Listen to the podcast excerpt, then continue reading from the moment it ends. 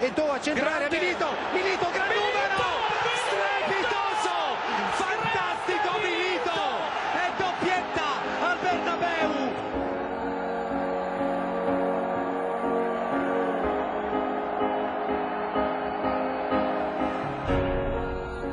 Il 2010 sarà un anno che i tifosi nero-azzurri non scorderanno mai.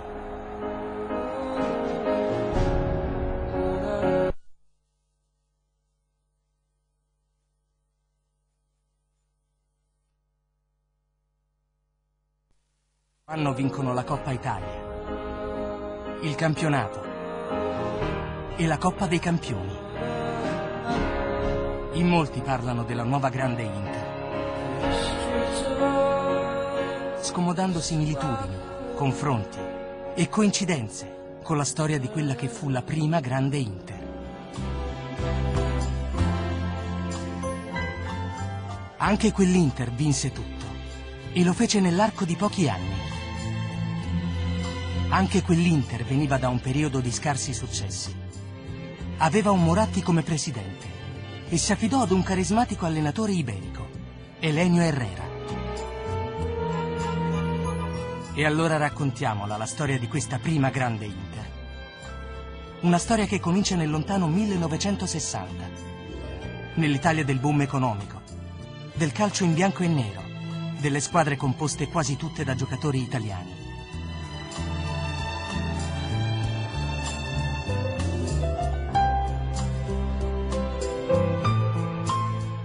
Facciamo insieme questo entusiasmante viaggio nel passato per capire divergenze e affinità e scoprire se davvero la storia si ripete.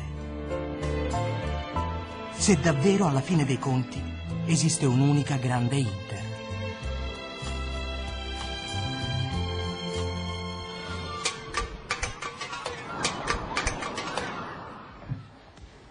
Ma io non sono Pirla.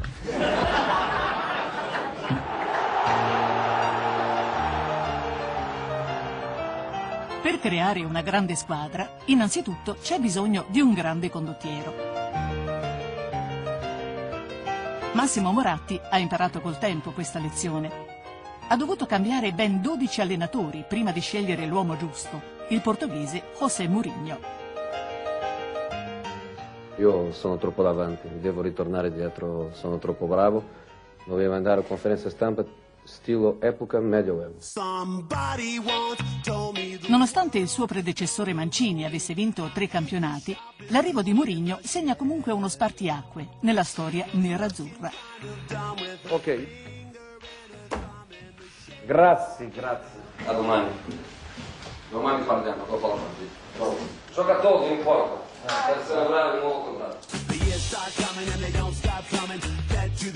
Mourinho è diverso da tutti. È un personaggio, un meticoloso lavoratore, un allenatore che non è stato un grande calciatore. È arrogante, provocatore, vincente, spregiudicato. Insomma, è lo special one.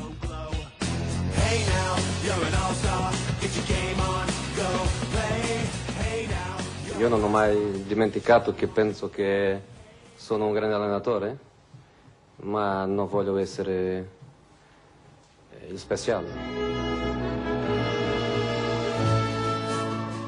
Uno come lui, a Milano, lo si era visto solo 50 anni prima.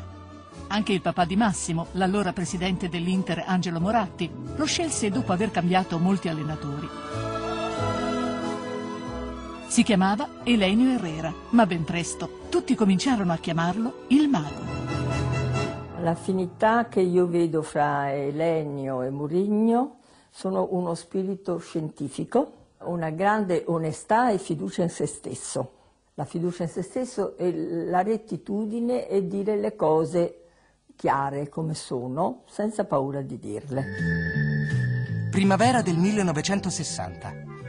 Angelo Moratti, industriale del petrolio, da cinque anni alla guida della squadra nero-azzurra è stanco di perdere.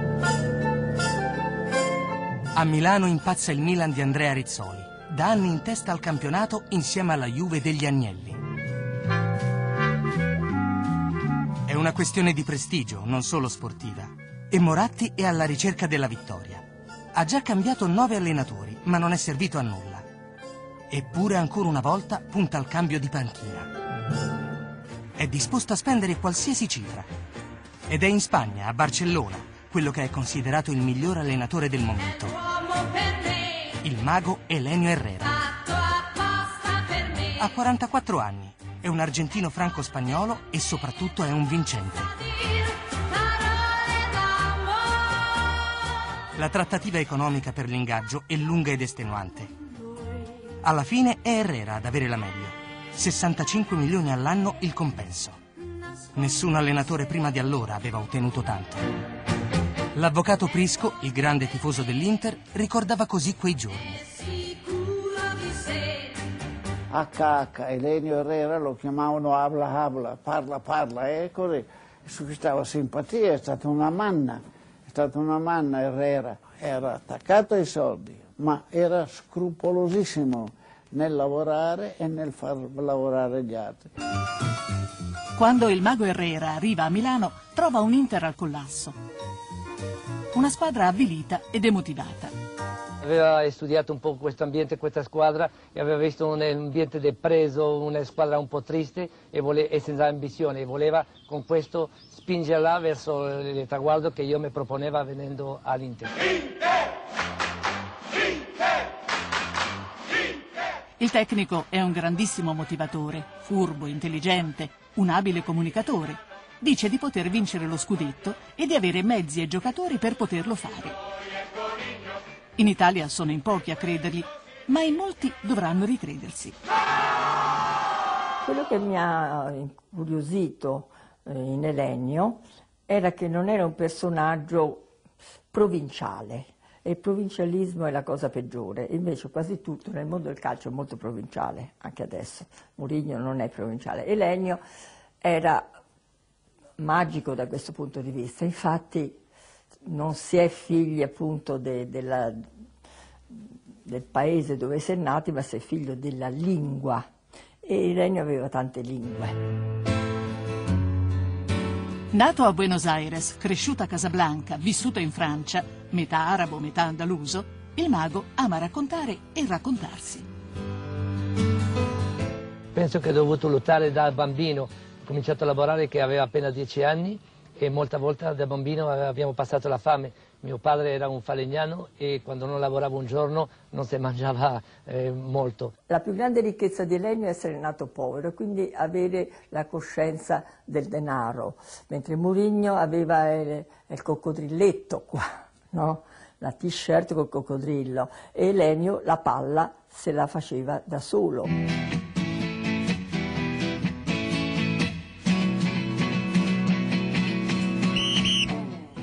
Veloce, più veloce. Quando si parla si va troppo lentamente. Andiamo, guardare prima, pensare prima. Il primo agosto 1960 inizia il ritiro della squadra nerazzurra. Herrera mette subito il pallone in campo e non dopo una settimana di corse noiose e sfiancanti come era consuetudine in tutte le squadre. Il tecnico organizza allenamenti mai visti prima. Stiamo parlando adesso, parlando. Chiamando a chi? Parla, parla. In campo urla in continuazione. Tacca la bala. Nell'Inter c'erano tanti giocatori veneti, Bedin, Corso, eccetera. E, e, loro, tra di loro, parlavano, il Veneto parla sempre Veneto, Takabaia, Takabaia, Takabaia, e Lenio ha creduto che l'ha ripetuta a suo modo, si dirà così qui, e lui credeva di parlare italiano. Quel Tacalabala è il pressi di adesso, era, era l'aggressività nel, nell'arrivare sul pallone, lui, eh, la sua metodologia era chiara e limpida, la velocità. Leggendari poi sono i cartelli scritti di proprio pugno dal mago e affissi sui muri dello spogliatoio. Slogan oggi in uso nei corsi manageriali e motivazionali. Ogni uomo deve avere un traguardo e il tuo è lo scudetto. Il giocatore sempre in forma è, è allenato, allenati. E nel calcio chi non dà tutto non dà niente. Pensa velocemente, corre velocemente, gioca velocemente. Come un vero generale, per lui conta solo vincere. E bisogna farlo preparandosi al meglio, sfruttando tutti i mezzi a disposizione. È un vero innovatore che utilizza tecnica all'avanguardia per quegli anni. Noi venivamo da un, un insegnamento di calcio che era molto didattico. Herrera era avanti 30 anni e soprattutto il concetto di base dei suoi allenamenti era prima ti alleno la testa, poi ti alleno le gambe. Lui faceva quella posizione della candela, con i piedi su e la testa giù, per irrorare il cervello. E seduto in questa posizione del loto, parlava francese con se stesso, je suis beau, je suis serein, sono bello, sono sereno, sono tranquillo, non ho paura di niente, niente mi può danneggiare. Se Herrera può apparire un uomo eccentrico, il suo vero merito è di stravolgere una mentalità dilettantistica, quasi goliardica, e di introdurre nel calcio la cultura del lavoro come mezzo più efficace per raggiungere il risultato. In questo molto simile a Mourinho. Il gusto per il lavoro preciso, ordinato da scienziati, perché so mi è stato detto che Murigno come Legno scrive appunti su tutto, segna tutto quello che vede, tutto, scrive tutto, anche Legno. Ci sono pile e pile così di, di libri che ha scritto Elenio su tutto. Ed eccoli gli appunti originali di Herrera, amorevolmente conservati dalla moglie. Convincere, no imporre. Mai criticare davanti agli altri Difendere i giocatori sempre. Il desiderio di vincere si trasmette. Giocatori sposati è meglio. Aspirina e caffè un'ora prima. È con la testa piena di questi originali insegnamenti che i giocatori dell'Inter iniziano, nel settembre del 1960, il nuovo campionato. Sono pronti e motivati più che mai lui diceva che ognuno di noi dà solo il 30% di tutte le sue possibilità e quindi riuscire a portarlo all'80%, 60%, infatti molti giocatori, gli diceva un giocatore che era un catorcio, cioè era una brava persona, ma insomma in quel momento non era buono, e gli ha detto tu sei meglio di Garrincia. E questo poi ha giocato meglio di questo famoso Garrincia. E l'Inter si dimostra subito una macchina da guerra pronta ad attaccare. 5 a 1 all'Atalanta, 6 a 0 all'Udinese, 5 a 0 al Vicenza. Gli avversari vengono assaliti da un pressing ossessivo ed efficace. Ben sei sono i giocatori nerazzurri che si lanciano costantemente verso la porta nemica. Perzaglio, Bicicli, Angelillo, Corso, Firmani, Linskog, l'ordine è attaccare, sempre e comunque. Dopo tre domeniche l'Inter è in testa alla classifica. Per i nerazzurri vincere sembra un gioco da ragazzi. Giocavamo il VM puro, perché io giocavo stopper, ma non avevo libero. Giocavamo con due terzini, io stopper, due mediani, due mezzale e tre attaccanti.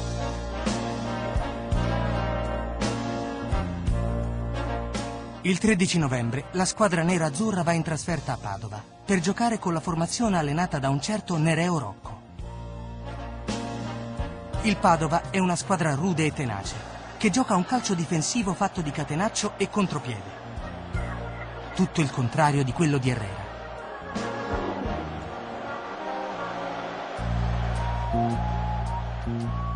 Passano i minuti e l'Inter si infrange sulla barriera difensiva costruita da Rocco.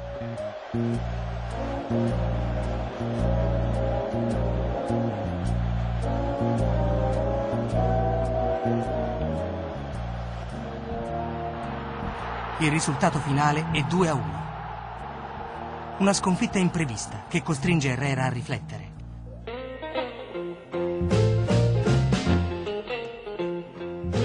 È da una lezione come questa che prende forma quella che negli anni a venire sarà la grande Inter.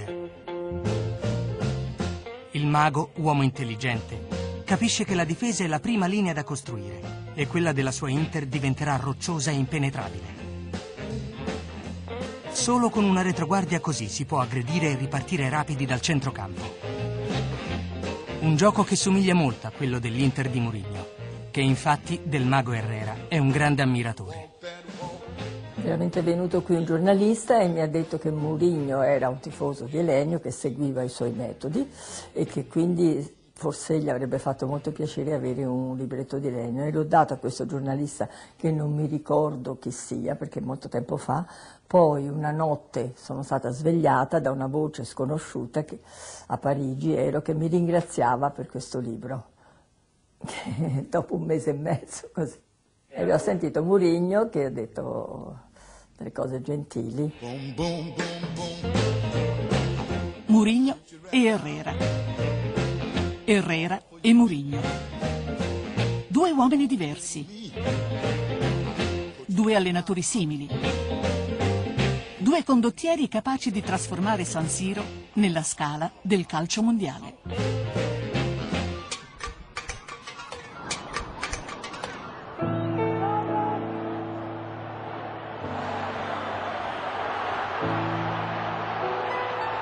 Primo passo verso la gloria è sempre quello più corto. Una squadra che mira ad essere la più forte del mondo deve cominciare a vincere in casa propria. Ci sono voluti molti anni all'Inter di Moratti prima di vincere lo scudetto. Anni di follie economiche, di sbagli, di delusioni. Poi arriva Calciopoli e le cose cominciano a cambiare. Sono anni di veleni, di scudetti facili, vittorie che hanno il sapore amaro dell'incompiutezza. Solo negli ultimi due anni l'Inter ha veramente dimostrato di essere la più forte di tutti.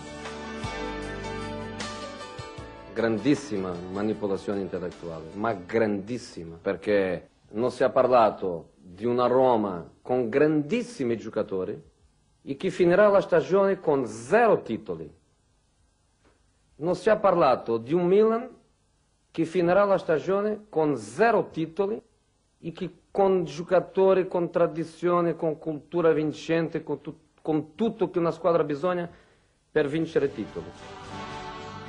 Quella di Mourinho è una squadra organizzata, compatta, composta quasi interamente da giocatori stranieri. L'Inter di Herrera, invece, di stranieri ne aveva solo tre, Jair, Peiró e Suarez ma in quanto a organizzazione e compattezza non aveva niente da invidiare all'Inter di oggi. All'epoca però le avversarie di sempre, Juventus e Milan, erano molto più competitive. E per vincere il suo primo titolo, a quell'Inter, è toccato faticare molto.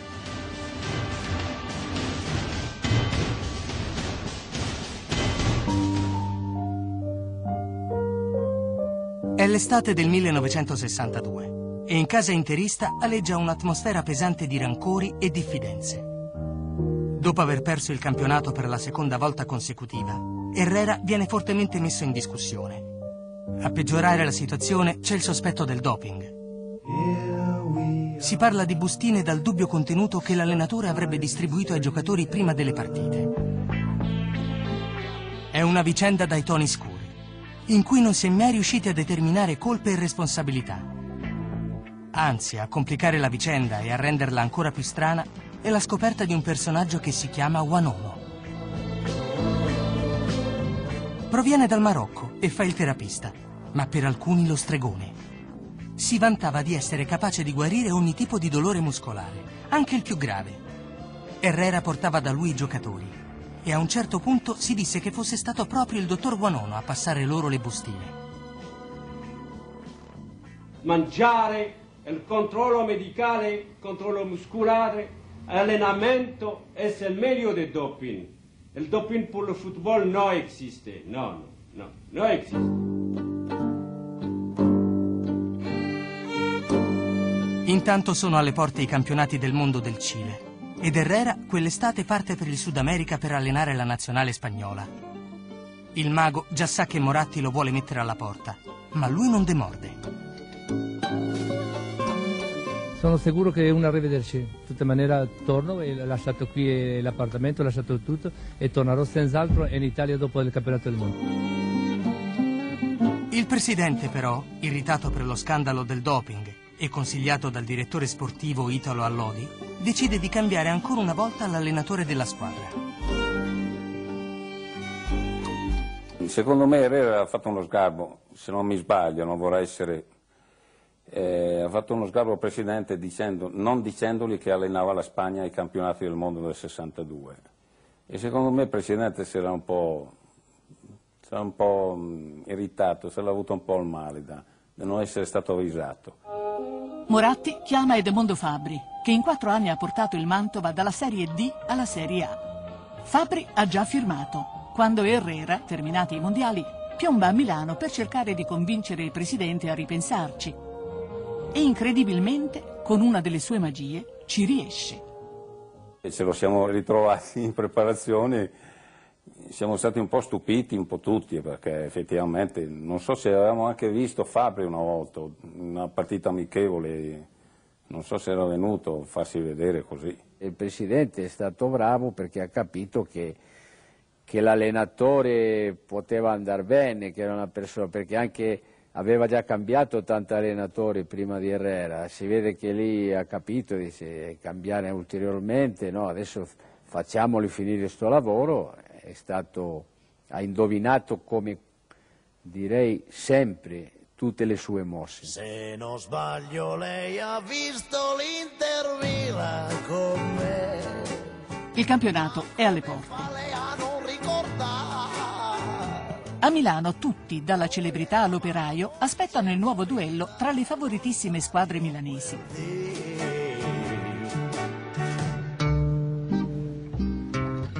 Il mago fa una delle sue mosse a sorpresa e consegna a Picchi la fascia da capitano, anche se non è il più anziano del gruppo. Secondo me aveva capito che Picchi ha le doti del leader.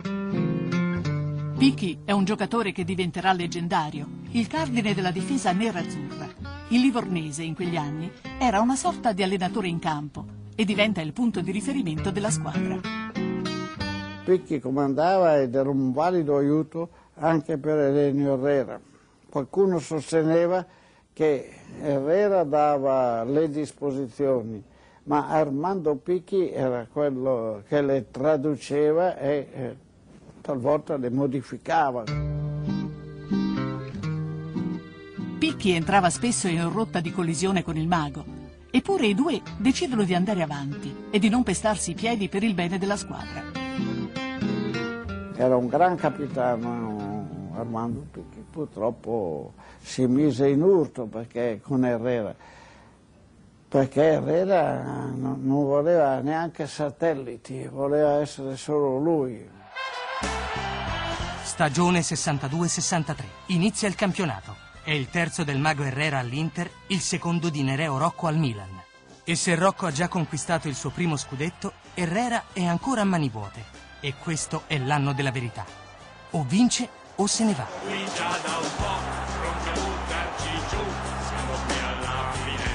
Nelle prime sette partite l'Inter totalizza solo sette punti e la panchina del mago comincia subito a tremare. Ma lentamente l'Inter si riprende, anche perché tra le sue fila si sta mettendo in luce un giovane attaccante di belle speranze. Si chiama Sandro Mazzola, è figlio del grande Valentino ed Herrera sta cercando di trovargli un posto nella sua Inter. Partimmo per Palermo, lui mi impostò come seconda punta e io dentro di me da ragazzo un po' presuntuoso, un po' eh, dissi sì, io devo solo dimostrare che so giocare al pallone, in modo che la smettano di dire che gioco perché sono il figlio di e gioco come voglio io. Io so giocare a centrocampo, io gioco a centrocampo. Nella mia testa lui faceva lo schema, mi diceva, io dicevo sì e poi... Difatti giocai tutta la partita come sapevo giocare o come pensavo di saper giocare, feci fare il gol del pari e feci una buona gara. A fine partita lui mi ha preso in disparte e mi disse bene ragazzo hai fatto bene, eh? adesso domenica prossima abbiamo il derby quindi preparati. E io dentro di me dissi guarda t'ho fregato, ho fregato il grande Herrera. Poi mi picchia una mano sulla spalla e fa eh, comunque nel derby non gioca mezza punta, più avanti gioca de punta, perché io farò di te una grande punta. Cioè aveva capito tutto. Per lo scontro cittadino tra Inter e Milan, il mago mette in campo il giovane ed emozionato Sandro Mazzola sulla fascia sinistra.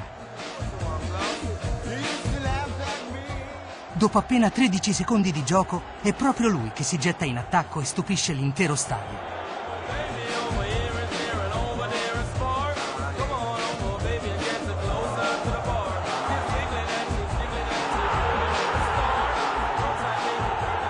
La partita finisce in parità ma nessuno potrà più dimenticare il nuovo attaccante nero-azzurro.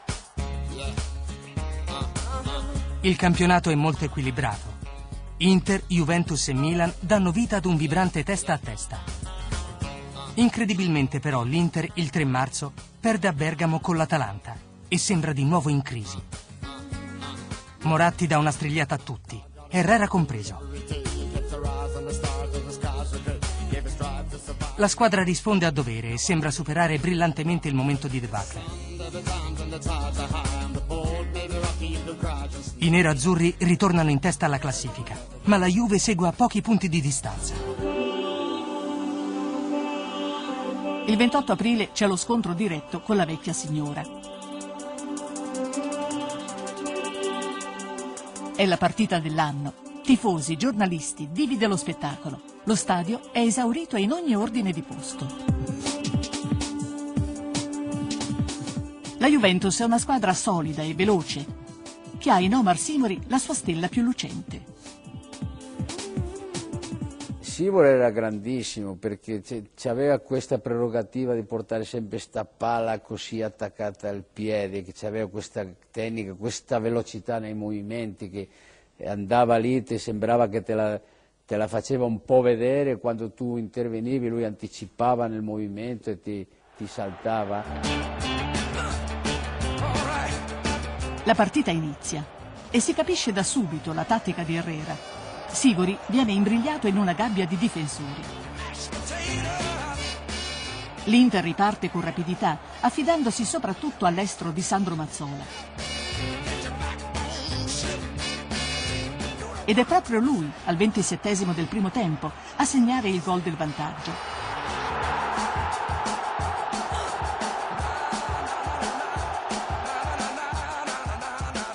La Juve non ci sta e nella ripresa attacca con tutte le forze che ha a disposizione. Ma quel giorno il suo campione, Omar Sivori, non riesce a fare la differenza, anzi si nervosisce. E poi ci si mette anche la sfortuna. Il risultato finale è 1-0 per l'Inter. I nero-azzurri sono a un passo dallo scudetto siamo molto contenti perché abbiamo meritato non solo questa partita ma tutto il campionato per, eh, sportivamente, tecnicamente e moralmente e anche questa partita abbiamo giocato con nove giocatori perché non solo eh, Salio era infortunato ma anche Picchi allora abbiamo meritato tutta l'annata è nostra lo scudetto in tasca? Ma, eh, in tasca abbiamo ancora tre partite eh, lo speriamo combatteremo fino in, fondo, fino in fondo per ottenerlo e meritarcelo sarà il suo primo scudetto? Eh, era ora La matematica incorona l'Inter campione d'Italia il 26 maggio 1963.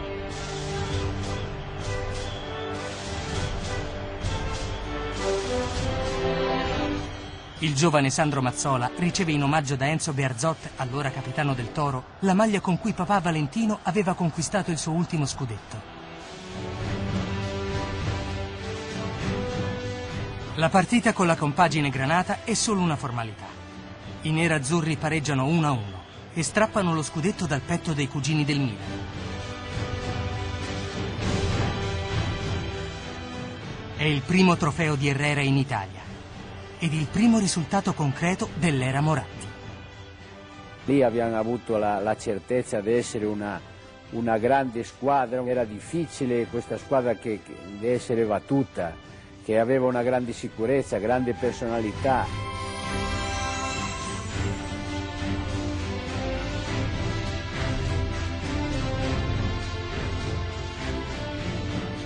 E siamo solo all'inizio. Quello che riuscirà a fare l'Inter nei tre anni successivi ha dell'incredibile. Basta dire che soltanto in Italia, nell'arco di tre stagioni, vincerà altri due campionati conquistandosi così, praticamente ogni anno, la possibilità di volare in Europa e stupire tutti.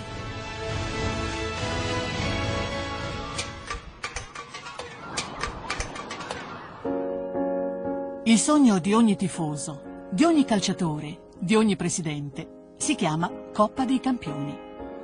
Moratti chiama Murigno soprattutto per questo motivo. Lo Special One ha già vinto la Coppa con il Porto è arrivato in semifinale col Chelsea. Insomma, è l'uomo giusto per realizzare questo sogno. E Mourinho non tradisce le attese.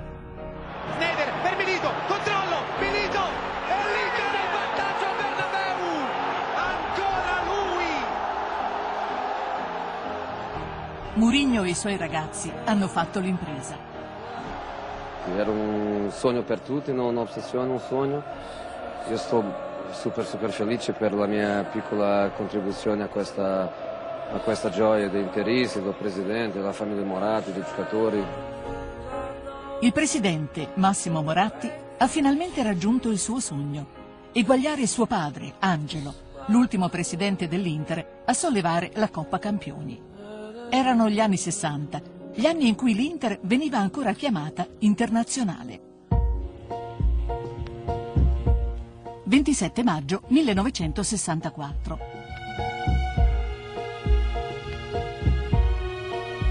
Dopo una cavalcata trionfale, l'Inter di Herrera va al suo appuntamento con la storia del calcio continentale, la finale di Coppa Campioni. Si gioca al Prater di Vienna.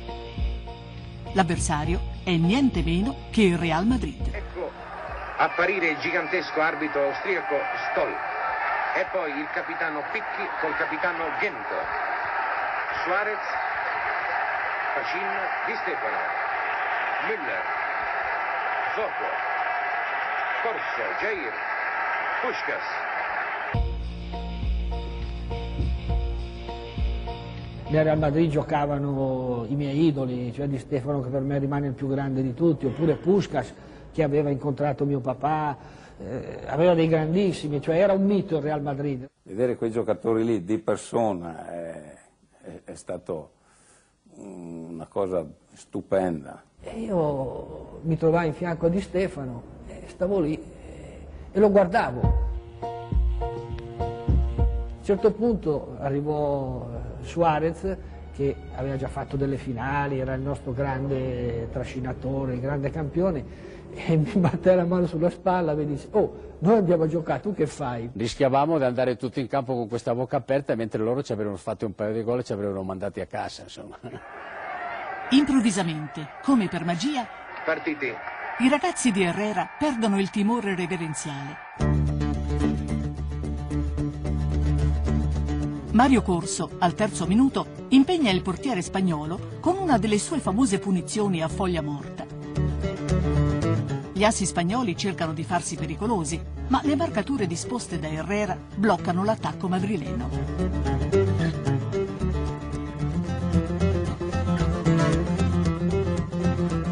Tagnin si incolla di Stefano fino a esasperarlo.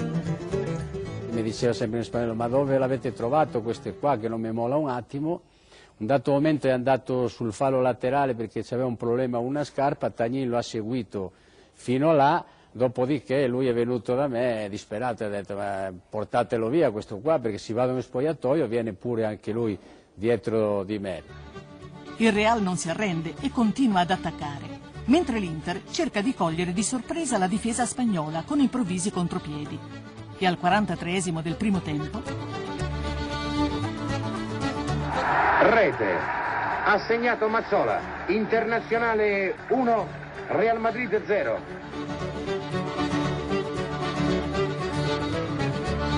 Io riuscii a sbloccare il risultato e mi ricordo anche lì un altro episodio che fece una capriola, io non ero uno che esultavo abbastanza con- in modo contenuto, però per me la partita era finita. Avevo fatto gol al Real Madrid e lì ancora mi ricordo che arrivò Luis e mi dice oh guarda che adesso questi ce ne fanno tre se te stai qui a, a giocherellare. Nel secondo tempo Di Stefano e compagni si riversano in avanti.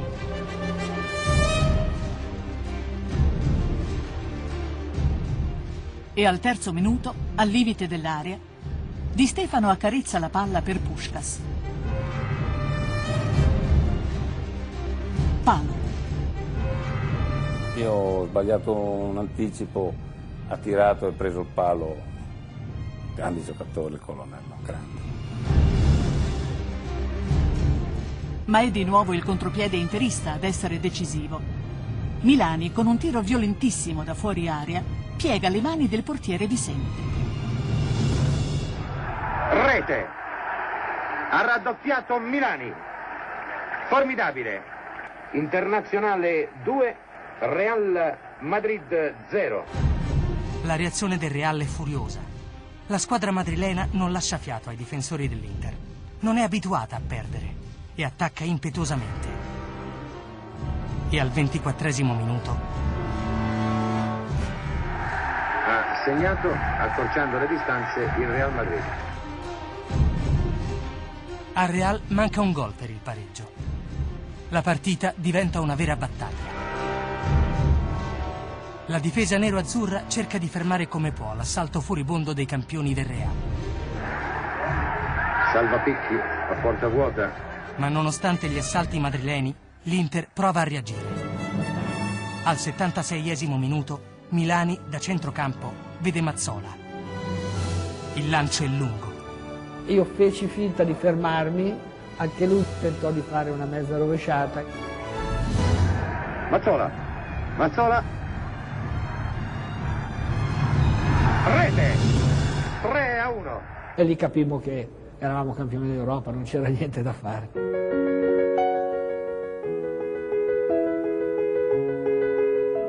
La partita termina in un tripudio nero-azzurro.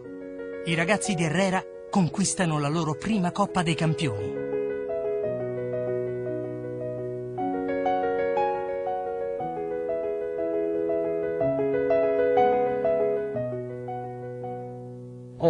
Fotografia che, che dice l'importanza di di quella vittoria. C'è il presidente Moratti, il papà dell'attuale presidente dell'Inter, che solleva questa coppa e negli occhi di quest'uomo che dalla vita aveva tutto, erano, esprimevano una felicità per una partita di calcio che significavano la sua squadra, la sua città, l'Italia che era in, in capo all'Europa. Se dovessi dire cos'è la felicità, ecco, sono gli occhi di quella persona. E quella felicità, per Angelo Moratti, diventerà quasi un'abitudine. I suoi ragazzi non hanno nessuna intenzione di fermarsi, anzi. Si parte alla volta della Coppa Intercontinentale contro gli argentini dell'Independiente. Allo stadio Bernabeu di Madrid, sotto la pioggia, la partita si decide ai tempi supplementari.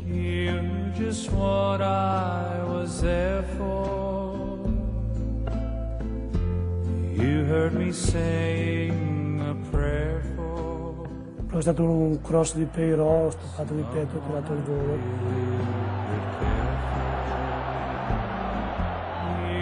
Just what I was there for.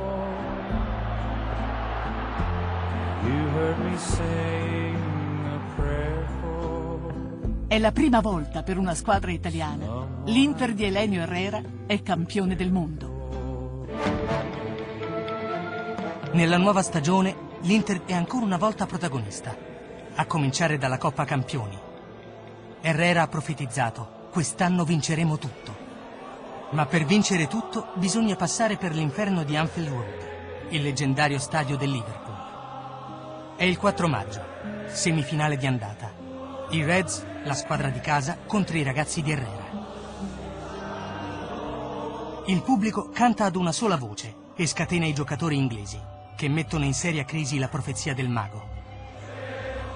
1 a 0. Mazzola pareggia, ma il Liverpool non dà tregua e raddoppia subito. E poi il terzo gol. È un massacro e i nerazzurri sono anche sbeffeggiati dai cori incessanti dei tifosi inglesi. Ce la cantarono per quasi tutta la partita. When the Saints come Cinelli. Dopo la partita l'allenatore del Liverpool eh, chiese ad Herrera, che aveva allenato in Portogallo, com'era il Benfica, che lui avrebbe incontrato in finale, quella era la semifinale. Non vi dico Herrera quando è tornato in spogliatoio dopo sto fatto, no? Cioè, è colpa vostra, mi avete fatto prendere una lezione da uno qui e là. eh, però questo non lo sa che lui in finale non ci va perché ci andiamo noi. E caricò la partita in un modo incredibile. Mercoledì 12 maggio, San Siro. Partita di ritorno tra Inter e Liverpool. Per andare in finale, i nerazzurri devono vincere con tre gol di scarto. Sembra un'impresa impossibile. Lo stadio è stracolmo. 90.000 interisti vogliono credere nel miracolo. Anche perché, se l'Inter va in finale, il teatro dello scontro sarà di nuovo San Siro. E i tifosi sognano di vedere i loro eroi alzare la coppa nella scala del calcio. Il Times titolerà nei giorni successivi Sembrava l'inferno di Dante. Il pubblico di San Siro con l'Inter non è mai stato proprio, cioè era sempre lì timoroso finché noi segnavamo, magari, allora sì dopo, ma quella partita invece ha cominciato prima. Questo continuo tamburellamento che non avevamo mai sentito prima.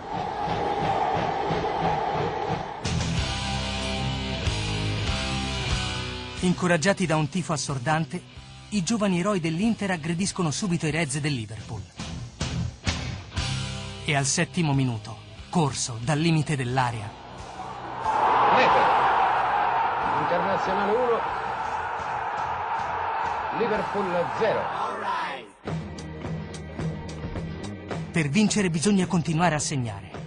Ad aiutare i sogni di gloria dei nero-azzurri c'è il portiere del Liverpool, Lawrence. Bello! Rete! Stupendo, 2-0. Gol validissimo. Hanno tutti lamentato il fallo sul portiere, non lo tocca nemmeno. È il portiere che non riesce a prendere il pallone prima che arrivasse però. Il primo tempo finisce 2 a 0. Il miracolo adesso è possibile. È un velocissimo contropiede a lanciare all'attacco il terzino Giacinto Facchetti. Mazzola, Corso, Pacchetti, rete! Stupendo! Magnifico, il gigante di Treviglio ha segnato. Pacchetti.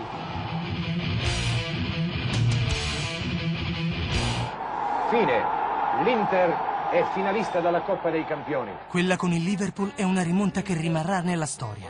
Il miracolo è avvenuto. Risultato finale 3 a 0.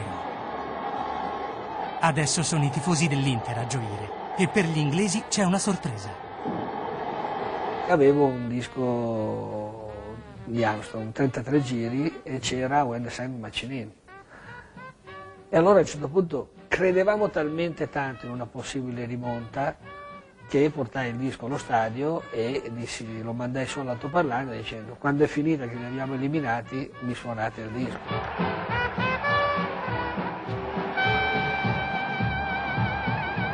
Bellissimo uscire e sentire che andava, i santi, i santi cantavano. eh.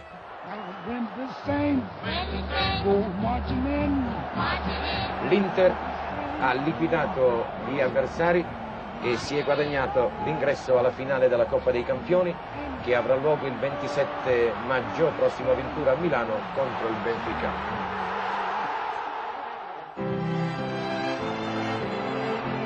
Anche Mourinho e i suoi ragazzi hanno compiuto un'impresa nella semifinale di Coppa Campioni. Hanno eliminato il Barcellona, la squadra più forte del mondo. Una squadra di eroi hanno lasciato il sangue. Gli altri parlavano di lasciare la pelle. I nostri hanno lasciato il sangue.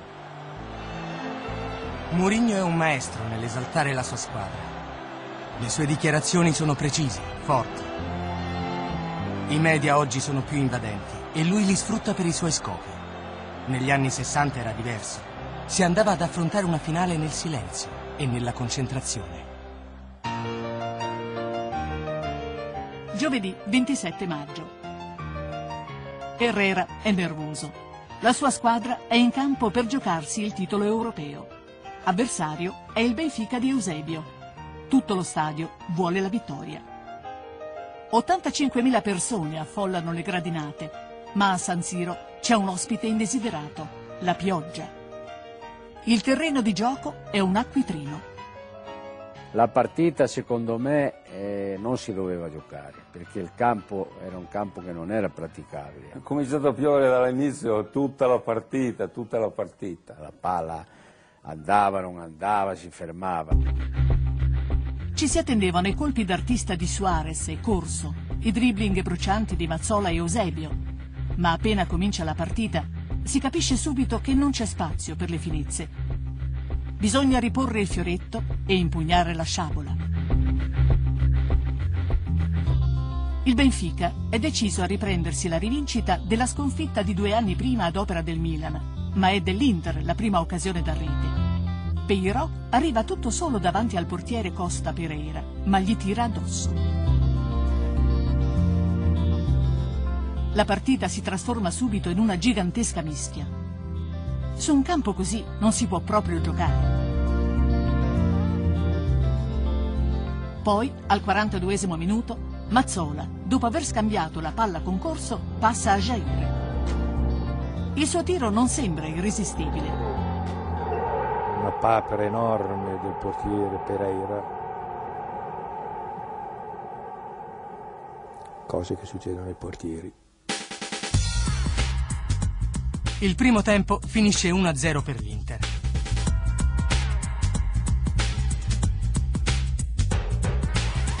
Alla ripresa del gioco i nerazzurri sembrano padroni del campo.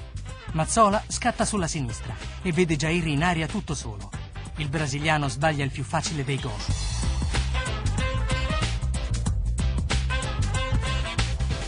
Poi è ancora Mazzola in grande giornata a mettere in pericolo la porta del Benfica. Al dodicesimo minuto il portiere Costa Pereira esce dal campo infortunato. Ancora non esistono le sostituzioni. I portoghesi rimangono in 10 e tra i pali va il difensore germano. Ora tutto sembra più facile e invece l'Inter smette misteriosamente di giocare. Inspiegabilmente non abbiamo più tirato in porta, non abbiamo più corso pericoli, né, intendiamoci, però è stata una partita strana quella. Il Benfica in inferiorità numerica attacca con generosità e disperazione. Un potente tiro di Simoes parato da Sarti regala l'ultimo brivido. Poi la festa nerazzurra può cominciare.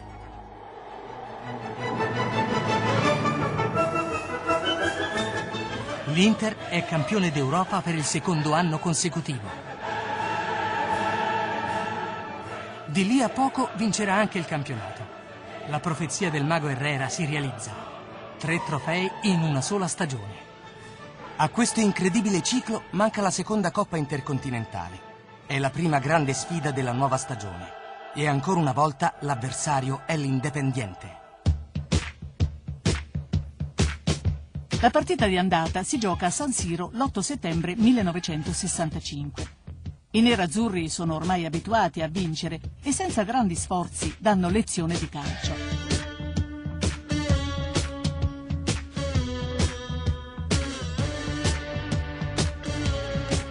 Prima con un gol di Pero,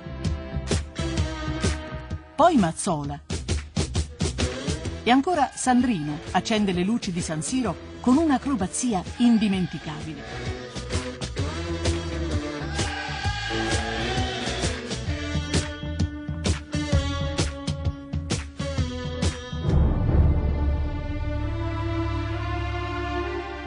La settimana dopo c'è il ritorno a Buenos Aires.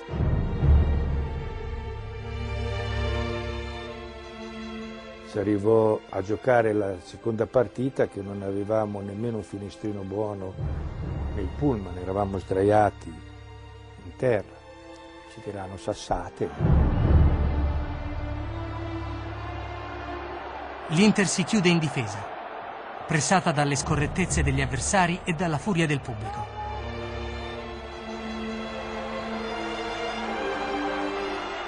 Mancano solo pochi minuti alla fine e nel calcio si sa, in pochi attimi può succedere di tutto, ma non alla grande Inter.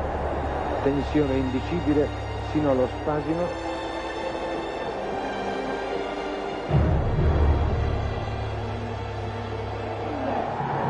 L'arbitro fischia in questo momento la fine, il signor Yamasaki peruviano e decreta l'Inter per la seconda volta campione del mondo. Ripetiamo, è stata una serata memorabile. Sugli scudi l'intera difesa, a cominciare da Sarti, per passare da Bunici a Facchetti, a Guarneri, a Bedin e al valorosissimo capitano Picchi.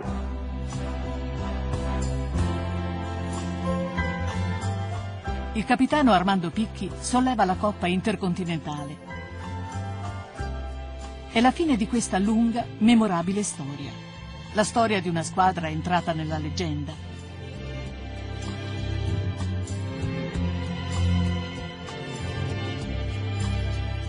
La stessa cosa che sta cercando di fare l'Inter di oggi. Nonostante l'addio di Mourinho, tutto il popolo nero-azzurro continua a sognare. A sognare che a dicembre Capitan Zanetti possa sollevare con lo stesso orgoglio quella Coppa Intercontinentale che ancora manca alla nuova Inter. Così che i più giovani, i ragazzi, i nuovi tifosi possano dire di fronte ai loro padri anche noi abbiamo visto la grande Inter.